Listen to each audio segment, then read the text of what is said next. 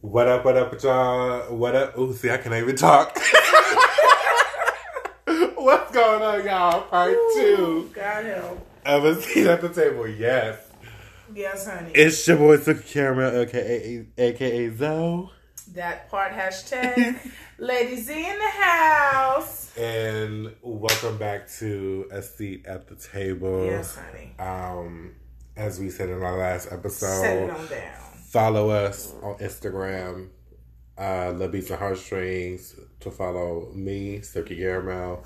Follow my girl, Just Z Air, uh, for Lady Z's personal page. And, underscores in there. and yes, just underscore Z, just underscore Air. Y'all, know I like to make it difficult, right? So be sure to follow her and all her underscore on Instagram, y'all. Yes. Um, and please, and please, please, please follow um her her movement, the Say It Loud movement. Um, Yeah. and that is say with two S's, so S S A Y underscore it. Oh, No, uh, say it loud. Underscore the underscore movement. I had way too much fun with what she said. Y'all, I Yeah. tried to make it easier, but folks had to say it loud and everything. I had to really. And merch coming soon. Boom. her and all the underscore this. So yes. Yes. Yes. Yes. Yes. so yes, y'all. Please follow us on Instagram, and we you made a Twitter right for us too. Yes, I did. So yes, I We're working on that Twitter. We're, getting to the Twitter. We have Twitter. one. We're just getting it set up. So Yes. you will get the info about that soon. But we are right now following up with part two of our episode on tough love.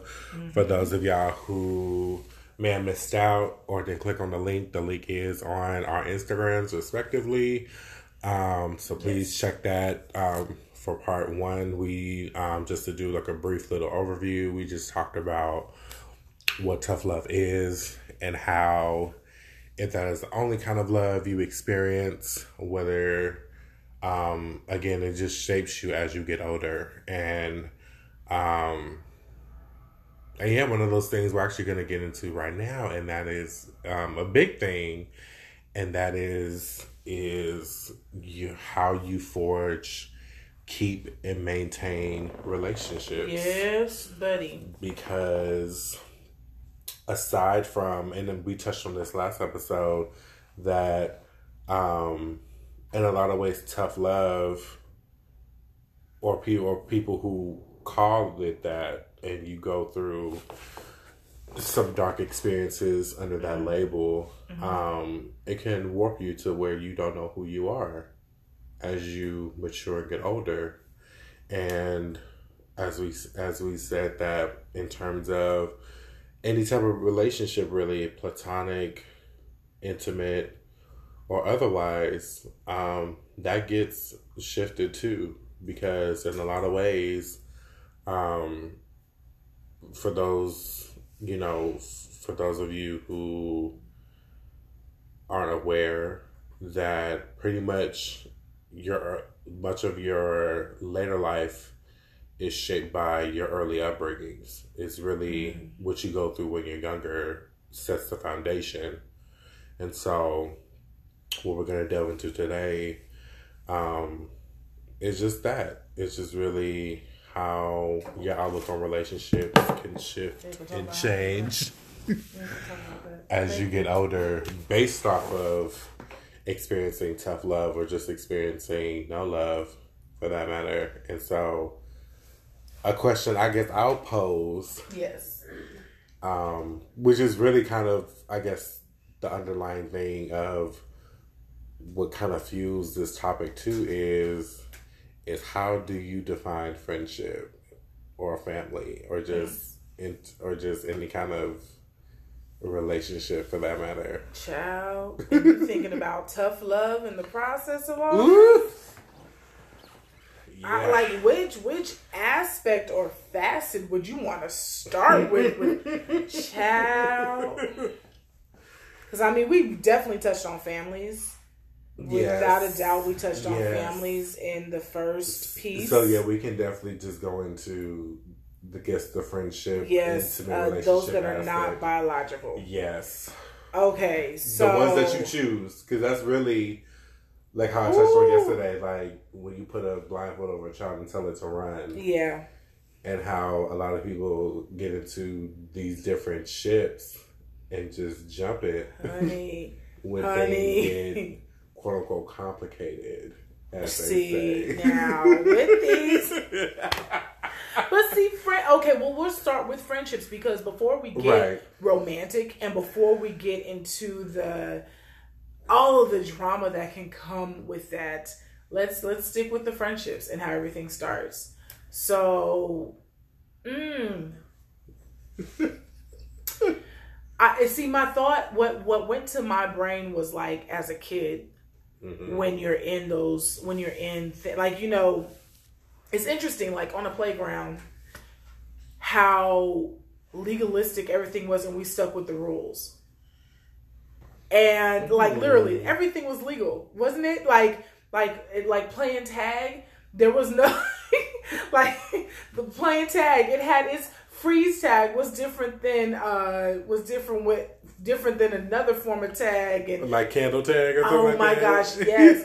so there's so many di- like freeze tag. You can only run for so long, and then he when they said freeze, you had to freeze. Like and playing team ball and dodgeball and you know different things that happen um, that happen on a playground. Uh, not even so much the classroom because that was of course ran by a teacher, by a professional, by an adult but even on the playground like we see how we not only we have our friendships yes but then everyone comes together to play soccer or something like that. So you have your clique you have your friendship within a whole other group of people. And how you and your friends and how you guys handle yourselves even amongst those group of people even when you're five years old speaks to how you can speaks to that tough love speaks to it's not, not even speaks to tough love in that way, but it's a good example. Because if you, I, I, I wish I could better explain what I see in my head, but if you could just see a group of five year olds that are tight friends, and they're on a playground playing, uh, playing soccer. Let's say the whole like first few grades, like first uh, kindergarten through third, are all playing soccer together. And you have all these different little cliques of people that are best friends and people that here that are there. But everybody is a part of this one giant game isn't that what life kind of looks like? Whether we're at work doing something or it, when we get older but it starts there. Yeah, because you speak because you speak to something that I think is so elementary and so simple Mm-hmm. that we t- we forget it as we get older because of course as we our minds our brains develop and as our personalities begin to take shape and as we biologically go through changes we forget that a lot of stuff is really that simple. It was it was interesting because i was talking to this one girl. It was she was actually she was actually a client of mine Mm. and i was talking to her. And she said something and she said something so simple. She was just like she's just like you know in terms of friendship she's just like you know you know if you have a bad if you if you if you giving me a bad vibe or you're just or you just speaking nasty about somebody mm-hmm. and then when you get in front of them you don't say that i cut you off. Because i don't want that around me and when you say that because think about like a five or six year old it's like i say the same thing it's like they'll do that. It's like, oh, so so you said that about me. Well, you're not my friend no more. Mm-hmm. Like nowadays, we consider like, oh, you're childish, or oh, grow up, or oh, you're too sensitive. Mm-hmm. But it's like as a kid, it's it was just that simple. Like mm-hmm. it's like, oh, you heard somebody talking bad about you. It's like, you know, again, depending on what kind of type of child you were, typically you just stop talking to that person right like you didn't want to have nothing to do with them. Like again, like the teacher may tell you like, "Oh, say sorry and patch things up," mm-hmm. but it was like on the playground or like outside. It was like you didn't asso- y'all didn't associate.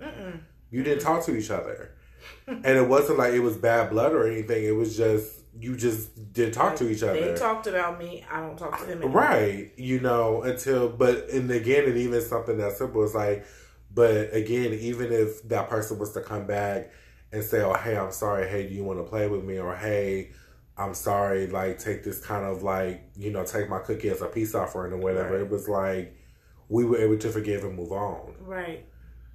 And so, saying that to say, like, going back to what you were saying earlier, like your analogy, I think that simple, simplistic of it's like, okay, yes, we have, yes, we have our friends, Mm-hmm.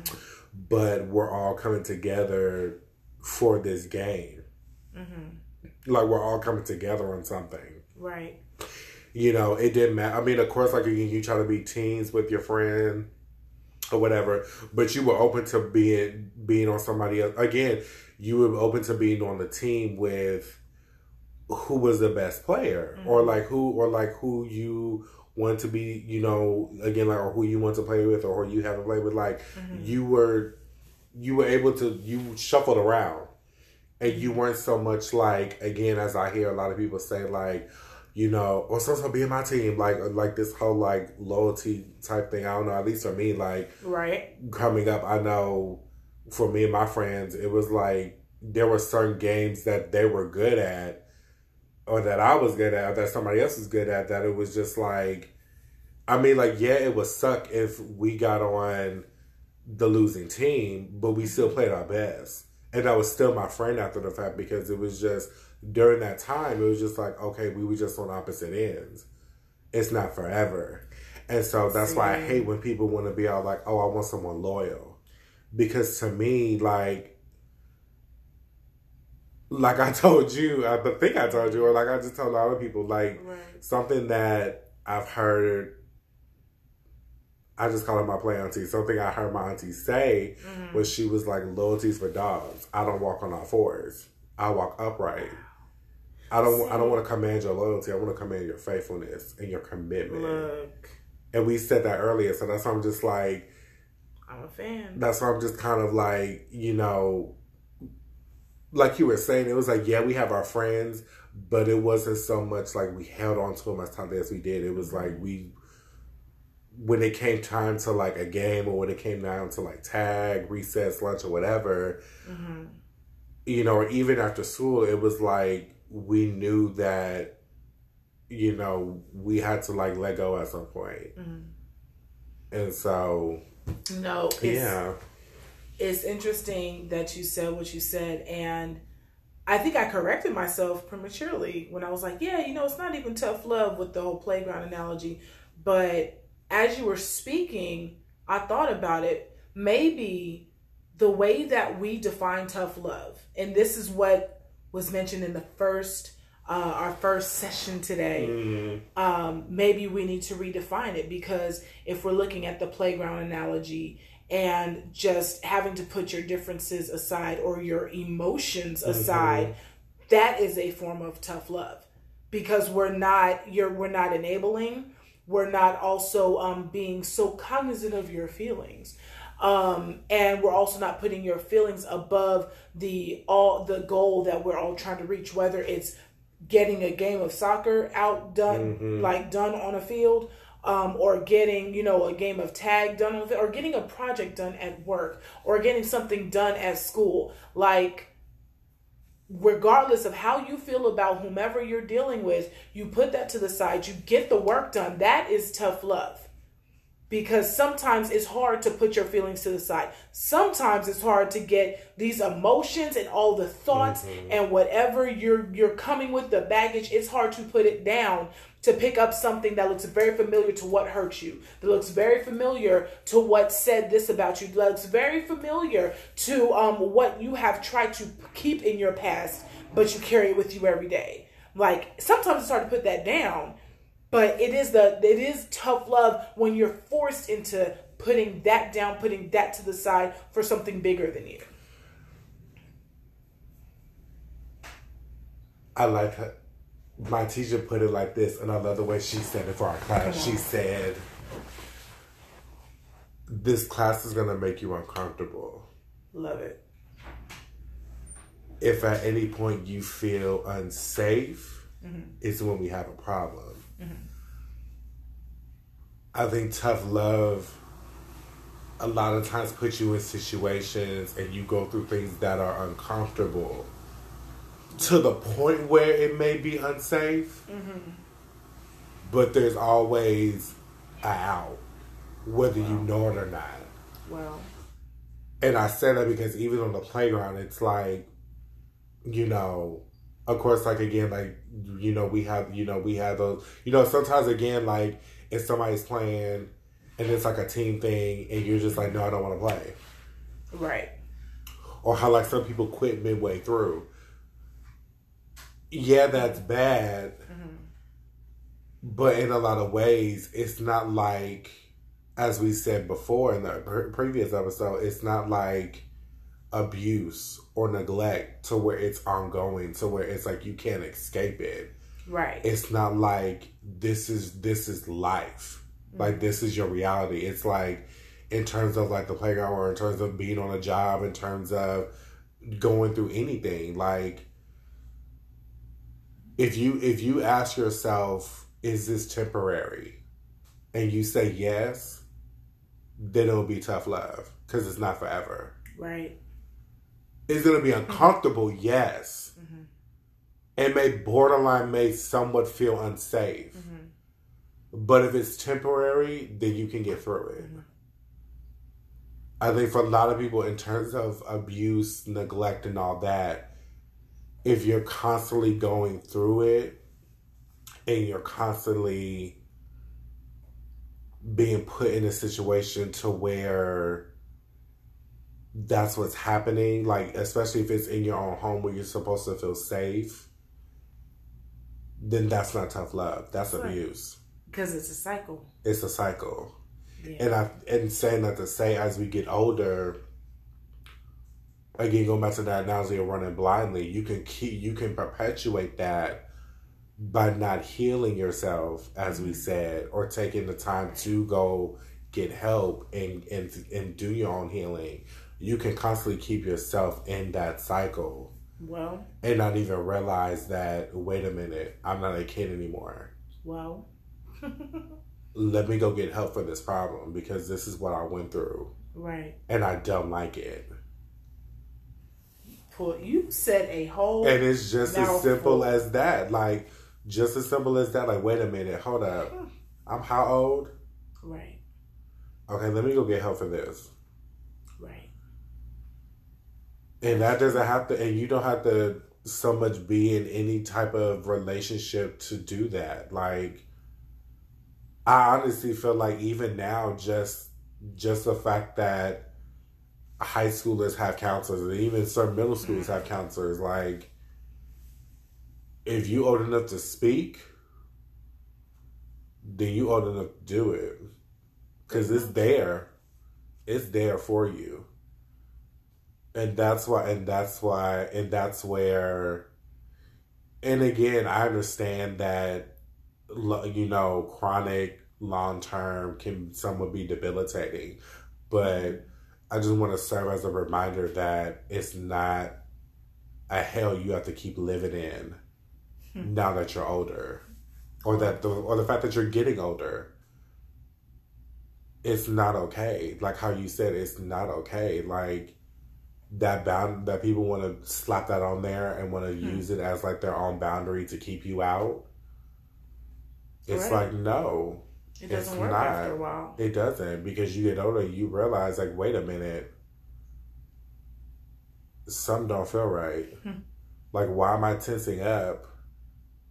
Well, when somebody says something, or why is it that like my heart is racing whenever I'm like walking up the driveway to my house or somebody else's house? Wow. Or like, why is it that I'm like having a getting shortness of breath whenever I'm in an intimate setting with somebody?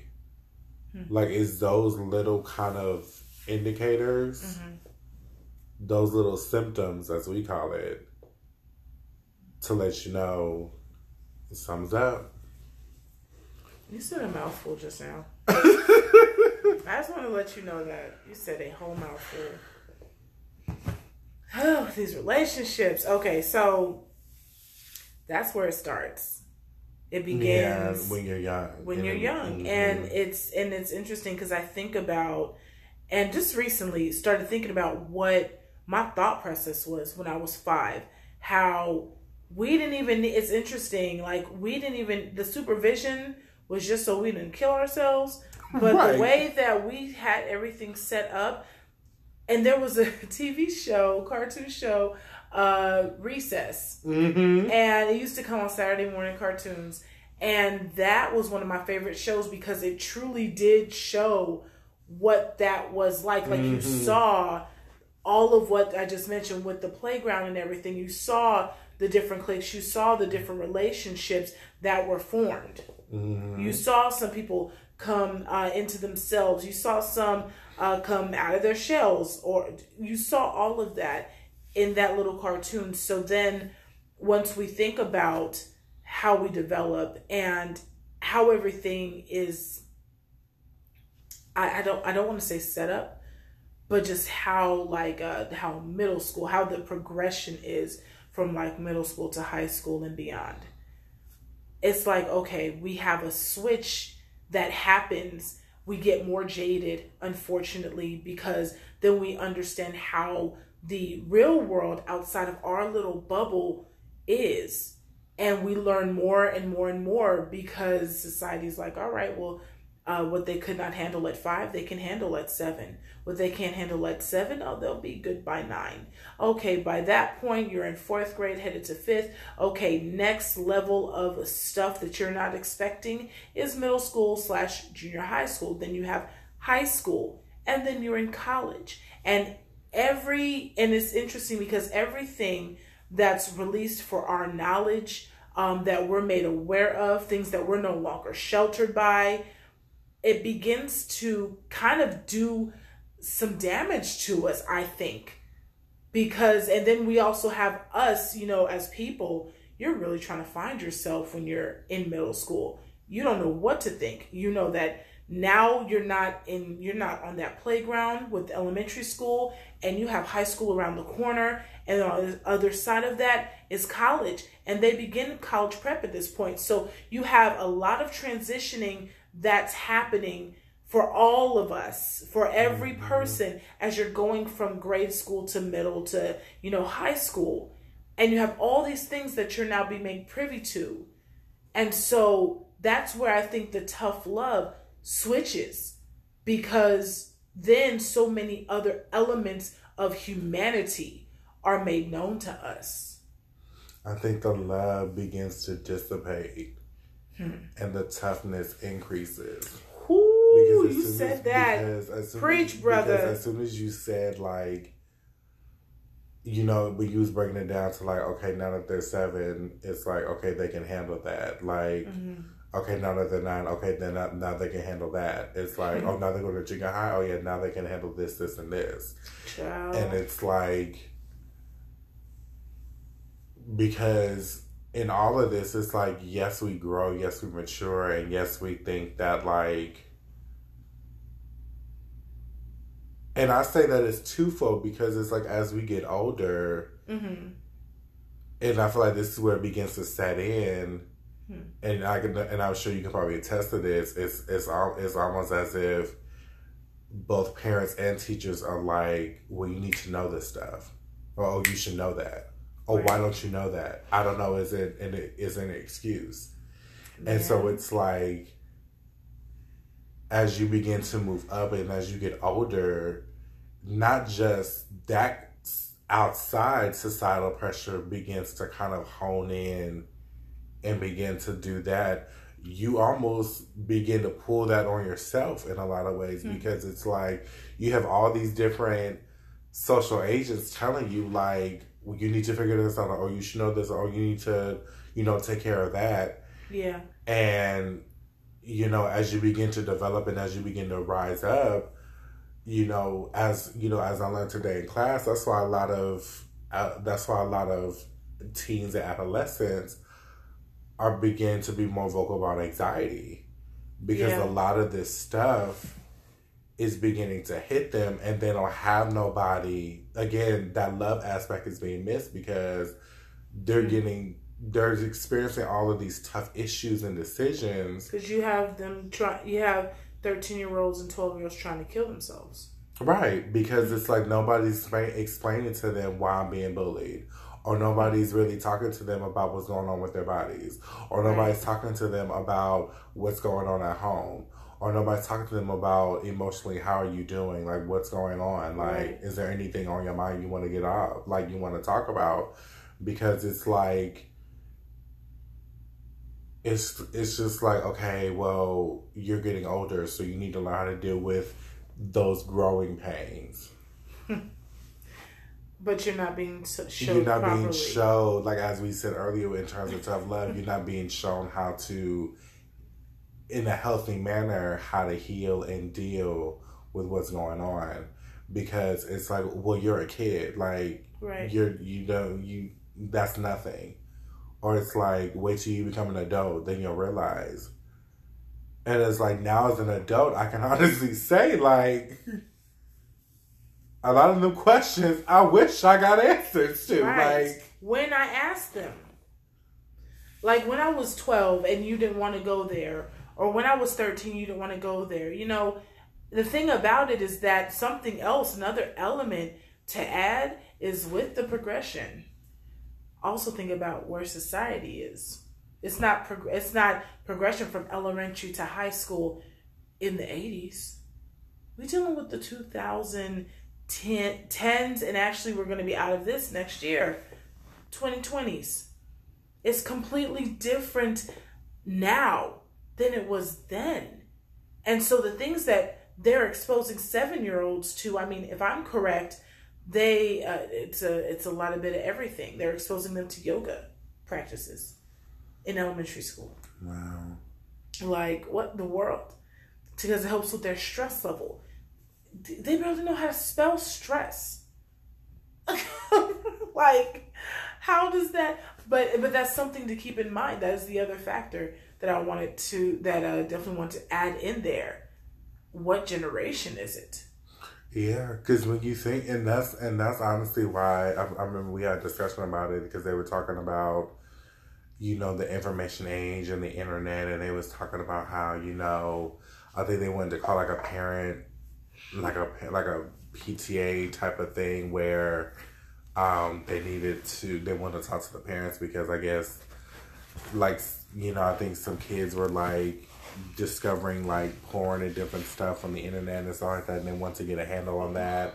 So they were just like, wow. you know, what is it that, you know, like we want to hear from the parents and things like that. Child. And it just got me thinking that, well, in a lot of ways, they're curious. Child. But nobody's talking to them about sex or not just not just the whole sex ed thing in, in high school debate. Mm-hmm. It's just at that age, it's like, you know, and I'm pretty sure more people can attest to this. Like, nobody really sat down and talked about sex. Mm-hmm. It was just like, don't do it.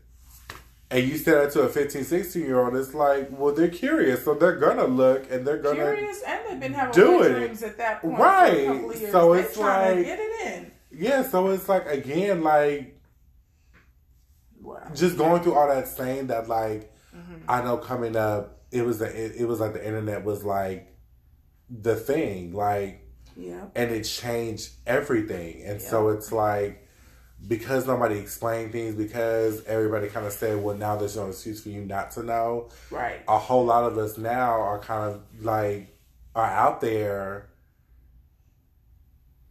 and still are just confused about a lot of stuff because mm-hmm. it's like you know, it's like, oh, you got the internet, look it up. Mm-hmm. But nobody's really explaining, like, you know, about like different about politics or about you know things you know things related to sex or how to invest or just different stuff like that like things that and topics that i'm sure a lot of us had questions about but didn't have the didn't have the time or didn't have the love aspect to that toughness that came with life to where it's just like okay well it's there so figure it out so let me ascribe to you another aspect of tough love. Tough love, not so much towards the person that's in the receiving, Mm-hmm. but tough is in the person that's giving because you don't want what some parent either the parent or the or really it's the parent is the bigger thing is the parent because the school is going to do what they do Mm-hmm. but it is on you to make sure that your child knows what they need to know period so that tough thing is introducing things that your kids are going to be exposed to Right. before they get exposed to it in a different setting That yeah. and you don't want your 12 year old to know about pornography. You don't want them to know that that even exists. But you have to let them know because you already heard as the parent and this is hypothetically but i believe i've actually heard this that um that there's kids because it's so easy to get online now there's already a, few a few of the young men in the eighth grade have already been caught watching porn in in the bathroom in between class like it's already happening in your child's school so what you do and even possibly before that happens you get in front of it and like all right That's what I'm you love at. your- That's what I'm getting at. Get in and you front of it. love your kid. I mean, and the thing is, and that's where it's tough love. It's tough for you to show that kind of love because you don't want to. You as a parent, and I'm not even a parent, but I, I have nieces, I have godchildren. You want to shelter as much as you can. But at that point, is that really loving them or is that enabling them because you don't want to handle the tough part of the love? Or is that really hmm. hurting them because you don't want to handle the tough part of the love? But but see the only thing, and I can only counter that with his word, and that's why he says train up a child in the way Where they should go. Right. And I think a lot of parents want to shelter, Mm-hmm. but his word says train up a child for a reason. Mm-hmm. And training somebody is difficult, Mm-hmm. not just for the student, but for the teacher as well. Right. Because a lot of things you're going to have to repeat, a lot of things you're going to have to put them through. Mm-hmm. That's going to make them feel uncomfortable. That, if we're being honest, is going to make you feel uncomfortable Well, but train up a child in the way they should go. So when they get older they, they don't depart from it. Get in front of it and Mhm. let them know this is what's out there. Hmm this is what it is. And this is what the Bible says about and i'm not trying to and it's not so much you're protect and it's not so much you're turning your back and saying no. Mhm. it's you're saying this is what's out there i'm letting you know this Mhm. so when you come across it you don't get swayed by it Right.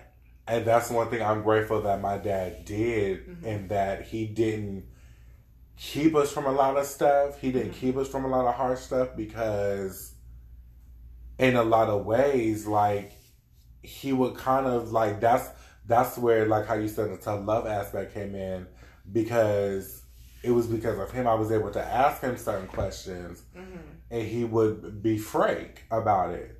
Not trying to, not in a rude way, which it could kind of come off that way, hmm but it's just no, this is the reality because in this world, there's a lot of people where, depending on what we talk about, this is all they're about.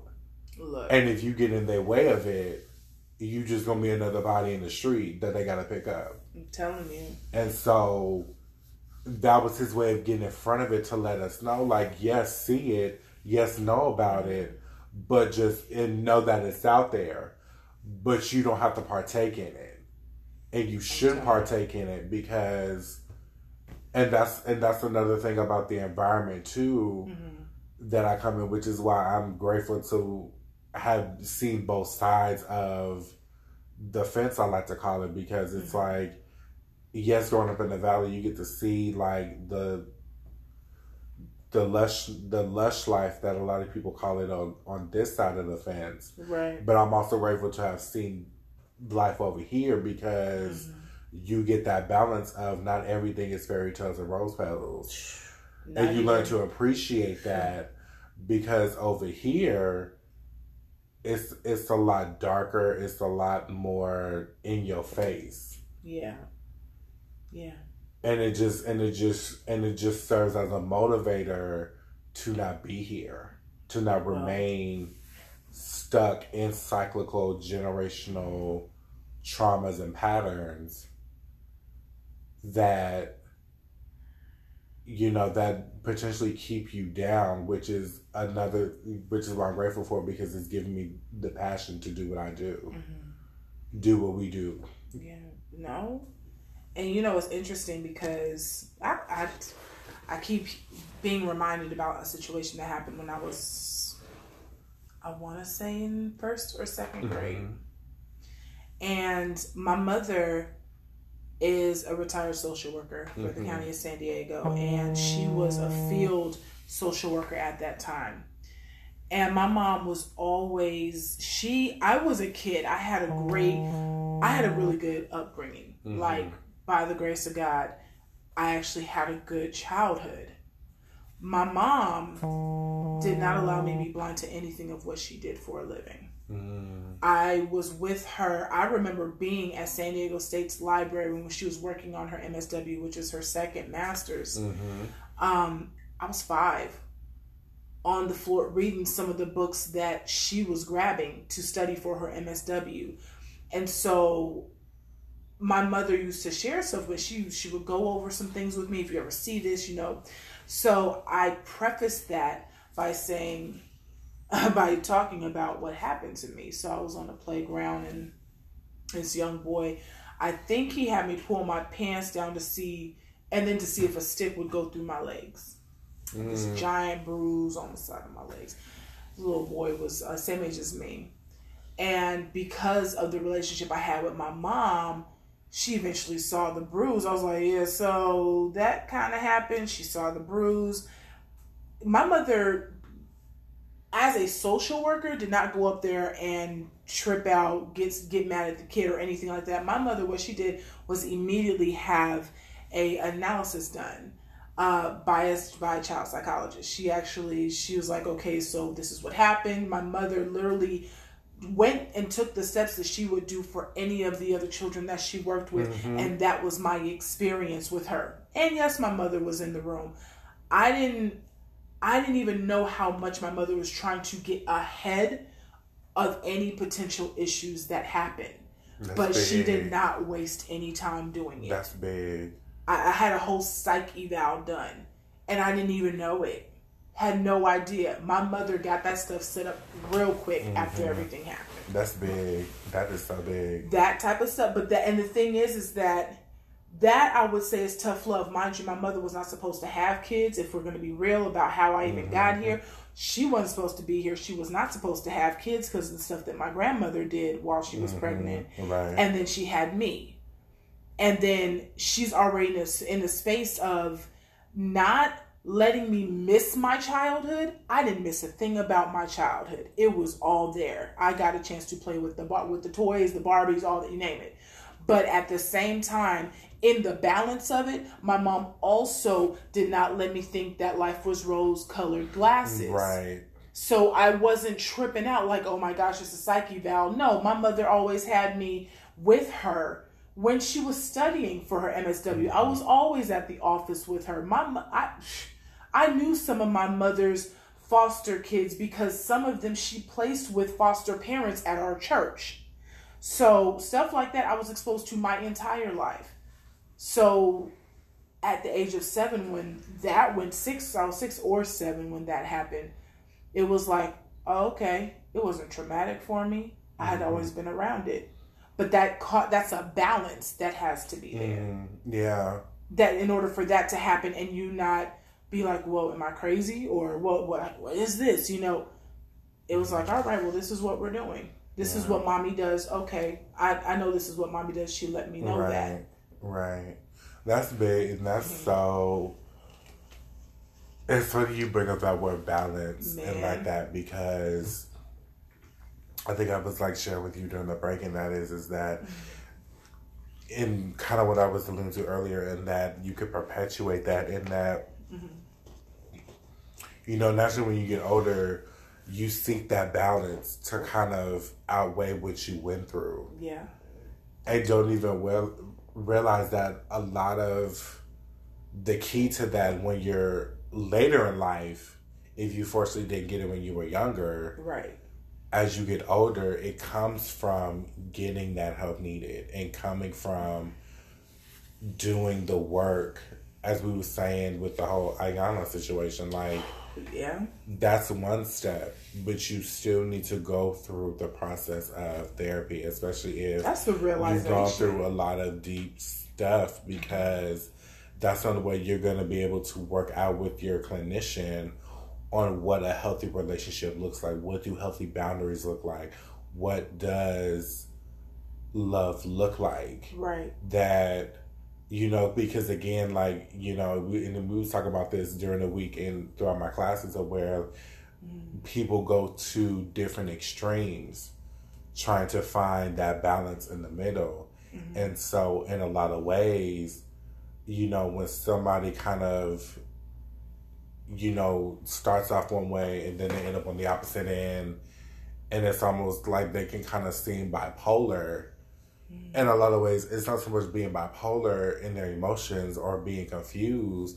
Or a lot of ways, it's not even so much you don't know who you are. Mm-hmm. It's really you're just trying to find that equilibrium within yourself to where to where you, relating to a certain situation that happened today mm-hmm. to where it's like you know you know yes you can be you know yes you can be you know yes you're on this side where it's like everything is fine everything's cool everything's sweet everything's okay mm-hmm. but you still need to know that on this side it, it's the opposite and the balance is knowing how to interplay those two and in terms right. of personality for a lot of people and even and even in a lot of ways identity it's not so much about being good or bad. It's about knowing that for your, you know, within who you are, within who you are and who you're developing, you're always developing. So your identity so much is not really constant. Mm-hmm. However, there are things about you that are great, are fine, that are good, and then there are parts of you that need to improve. And I like how my my English teacher said said it. She says everybody relates everybody relates their personality to being the sun and the moon. Hmm. Light and dark. It's not light and dark. It's hmm. light and the lesser light. And what you're right. trying to do is amplify the lesser light so it can be on the same playing field as with this light. And so yeah, saying that to say in order to achieve that balance, you have to know that what your faults are, what your shortcomings are, and that a lot of stuff in life, like just how you went through and shared last episode, that mm-hmm. when you go through something, yeah, you know, at first it can seem intense. It can seem like, oh my gosh. Mm-hmm. But then life, in a lot of ways, will bring it back around again. But this time around, you're more you're more prepared. And you know, it's interesting that you say that because I believe it's in scripture. I just don't know mm-hmm. where off the mm-hmm. top of my head. but it does say that darkness is the absence of light. Mm-hmm. That's actually what it is. It's not its own thing. It's just it's either you're closer to the light or you're further from the light. Period. But um and you just you made me think about that. And mm-hmm. I gotta say, so with romantic relationships. Mm we had to, you know, and we had to bring in, you know, the families and the dynamics of of these different um, different experiences with tough love. And so then we have to kind of get to that space of okay, older we get, you know, even in high school, that's gonna come. What does that look like? What does tough mm-hmm. love for? And not, and I, I actually even asked this to you, what does tough love in a romantic relationship look like? How would that play mm-hmm. out? What would be a scenario where it's considered tough love? Or what would be, and I. I think as we were alluding to it a lot in terms of yeah, it's you know, if that's all you know, and it leading to your adult life, I think the negative side of it is if you're just in a toxic relationship all the time where someone is verbally abusive, overcritical, always judging you, and it's just unhealthy. You're compromising yourself, you're compromising your emotions, you're compromising who you are. Well, you know, you know, it's like how you said in the very first episode I did with you. It's not so much the person; it's the relationship. Because broken people attract to broken people are attracted to broken people, okay. and so not everybody's perfect, but in terms of that aspect of things, the negative side of it, if that's what you're going through, mm-hmm.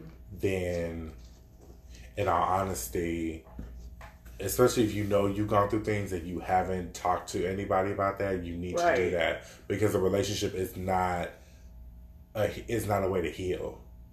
That kind anyway.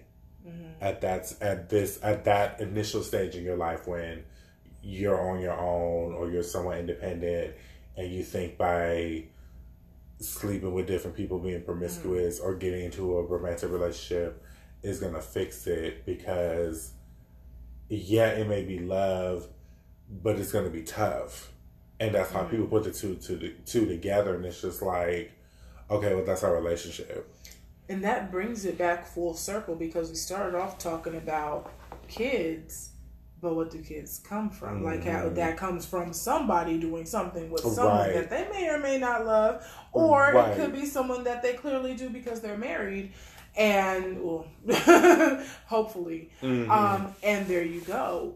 And so you begin to look at all right, at, and so you you know what you experienced as a child and you know what you experience, you know, growing mm-hmm. up to adult and all that good stuff. And then it's like, okay, who do you actually want to do life with? Who do you have? And this is again in a idealistic term mm-hmm. because we all know children right. don't always come through an idealistic way of things. But idealistic meaning there's a relationship they actually love each other. So uh, whether that relationship is marriage or not, because nowadays uh, I'm for marriage and for having a family that's my personal thing, but that's not always the case. Mm-hmm. I just want to put that out there. But moving forward, as far as we, who, as far as the tough love, first and foremost, when it's a romantic relationship, who is it? Like how how is it that you get to a space of and this I, I guess I don't want to say how is it, but it's getting your mind to a space of who would I want to do life with for real? Like whose stuff okay i'll deal with i can handle your not so good qualities. I can handle the issues with your family and you can handle my not so good qualities and you can handle my other issues and my baggage. Okay cool. We think about it. We're like all right we got this I love you enough to love you and your stuff. I love you enough to love you and your stuff. And there we go. That is tough love on both fronts mm-hmm. because you have you have the person that is loving someone and loving their stuff and that is tough on the person that's providing the love and it is just the same to receive that kind of love mm-hmm. because it is hard to let someone in into all of your stuff but if you're going to allow them to love you that's another aspect or another facet of the tough love it's interesting. I don't think we ever look at if it's a, a relationship again, idealist. And I won't say even idealistic, but a relationship where there is really love there. When it's a real love, it is going to be tough because it's not rose colored glasses. It's not, oh, they're so pretty. I love them. Here we go. It no, that's not life. And in a way, you answered your own question because the flip side of the the positive side to that flip side is that is just that is that in going through and going through and I feel like when somebody goes through their healing and they yeah. go through that, you realize that okay, I'm not perfect. Right. But I'm trying to do better and I want to do better. Mm-hmm. I want somebody else who in a lot of ways mm-hmm. because I mean, if we're being honest, let's be honest. Not everybody's gonna have some type of baggage. Come on. And so, and like how you said, and being able to tough it out and love each other through it Mm-hmm. and to put on the and looking at the positive side of tough love is just that Mm-hmm. i may have my shortcomings yes i may i may cuss too much or yes i may react sometimes yes i may mm-hmm. pop off sometimes but no it comes from a place of i, I care i'm scared i want to know and being able to articulate that with somebody who is looking at you like okay baby i understand that but there's a better way to go about it. This is what it mm-hmm. is, and you work with that person mm-hmm. through a marriage with a family all of that and knowing that and you see and you will and the hope is that and the hope is that as you two are going as you two are putting laying your cards on the table being vulnerable Right. working through your issues because you know things change doesn't happen overnight Mm-hmm. you allow that other person to influence you That's true. and you allow them to even though they're broken and you're broken Mm-hmm. if they're bringing something if they're showing you something different on the table if they're saying hey baby you don't have to do that do it this way. Right. and if it works out for you and and you see that oh snap like that really did work out better than what i thought it was. Well, that's how that love grows and that's how you realize like okay this is okay this is right because it's like they're influencing me to be better and they're and they're and they're allowing me to influence them to be better and the thing is, is that unfortunately, because we add in that the previous, and if we're thinking about, and I'm thinking about the things that were stated and mentioned in the previous um, podcast, where we mentioned a lot of things. Now, this is again more if you're dealing with two semi-healthy people, but say they've been through some stuff. Yeah. And especially for those that have been and and even in my situation where um, what should have been constructive was not. It was more destructive. It's then the person that's in the space of you're actually helping me. Okay but being able to receive that and not trigger and it not trigger or either you fighting when it triggers the past and what you experienced and what what was a form of tough love uh, according to i would say the enemy truth be told true yes versus Call it out. this true tough love, which is okay, we're gonna make you better. And not not make you better where I'm gonna mold you to my own thing. It's Yeah, like, no. no. you already have this in you. There's just things blocking it. So let's remove what's blocking it and let you be great. Let let you be you. Let you be 100. Let you walk healed and function in a healing. Like that's a big thing. And the thing, the downside is, is that there's so many relationships that unfortunately fail because we can't tell when it's actually real anymore because we've had so much tough love that is tough love with just the label because we don't know another way to label dysfunction because we didn't understand that it was dysfunction. So we had a false tough love, and now that we have the real one, it's like we reject it because it looks so much like what we knew, and we knew we didn't want to go back to that. and uh, and and what's big is because you deep. said a mouthpiece mouthful because That I, I'm, I'm still thinking about it. because it's like because again it's, it comes it comes down to Woo. feeling uncomfortable and feeling unsafe. And why a lot of relationships don't do that is because you're dealing with people who are in a constant state of I don't feel safe. Right. And that's why and that's why I encourage people to do the work, to do what needs to be done so you can understand that was dysfunction mm-hmm. when you were a child, you could not really so much defend yourself. Now you're an adult. You can speak from your mind and your heart. You can mm-hmm. speak from you can say I don't I don't feel safe or I don't like this. Mm-hmm. I don't like the way you're treating me. I don't like the position you're putting me in because I'm starting to feel unsafe. It's mm. triggering for me. You can you can identify you can now put words to stuff that you may not have put when you're younger. Woo. And that's why, and that's why, like, I love the quote that Dr. Martin Luther King put. He was like, "We start dying the day we stop being vocal about things." That's so real. And that's our community if I ever knew it. And that's everything. Where Yeah. really your voice is everything because Right. If you're able to articulate your emotions, if you're able to articulate your thoughts, if you're able to put them out there, mm-hmm. no matter what type of relationship, that's when you begin to honestly do that's really where the healing begins mm-hmm. because then you begin to begin to maneuver and see okay this person still hasn't still hasn't gotten it yet mm-hmm. okay this person's still unhealthy like and when you're and when you're perp and when you're aligned with your own healing when you're aligned mm-hmm. with trying to be better and do better and get better mm-hmm. lord has a way of of being okay child now we're growing. Now we're doing part. something. Philippians 2.13 ah, now now you now you now align it with me. now you, you now you align now you align it with now you align it with me. Now we're now we're doing it. See. Now you listen. Now you listening saying to what it is because now because now because because I'm ah. because I'm even starting to see that now. It's like you have you have to be vocal about things that matter, and that means is that being able to articulate things Ooh. in a way that mm-hmm. says I don't like this.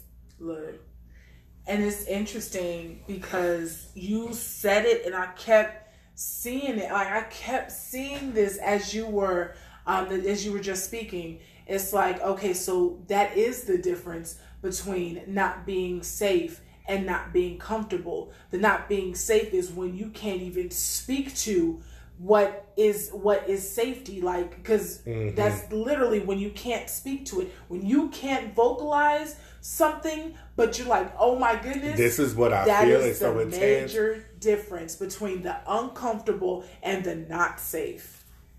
It's when you can vocal, and that means that that says a whole. That's a whole mouthful you said, bro. Mm-hmm. And just for the record, yes. since you mentioned Philippians two thirteen, go ahead and read it.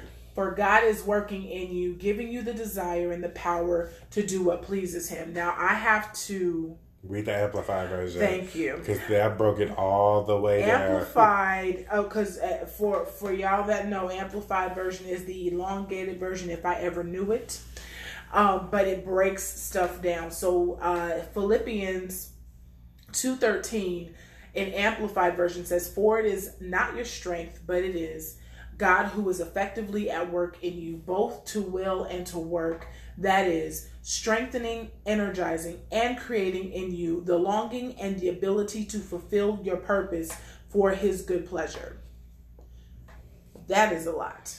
Yeah. But that is the word of God. And that is, that's tough love. How's that? Because if you're going to fulfill a purpose that's bigger than you, you can't be comfortable. At all and even when you and that's when you have to know what's not safe and what's not comfortable right. are you really not safe or are you just not comfortable because you are outside of your comfort zone or you're outside of your your walls that you've built up for so long walls that you built up because of every time when you actually were not safe and this time you actually are mm-hmm. but you can't tell the difference and I'm gonna say this because we look right around time, but I'm gonna say this: Child. Lord ain't gonna leave you nowhere where it's not safe. telling you. And the Lord you will be you'll be uncomfortable, but not unsafe. and the Lord is never going to lead you to something that He will not take you through. Because He always with you. Because mm-hmm. if you and if you're in it and you stuck and you're like and God ain't look, that's what that's a surefire sign that Jesus probably didn't lead you.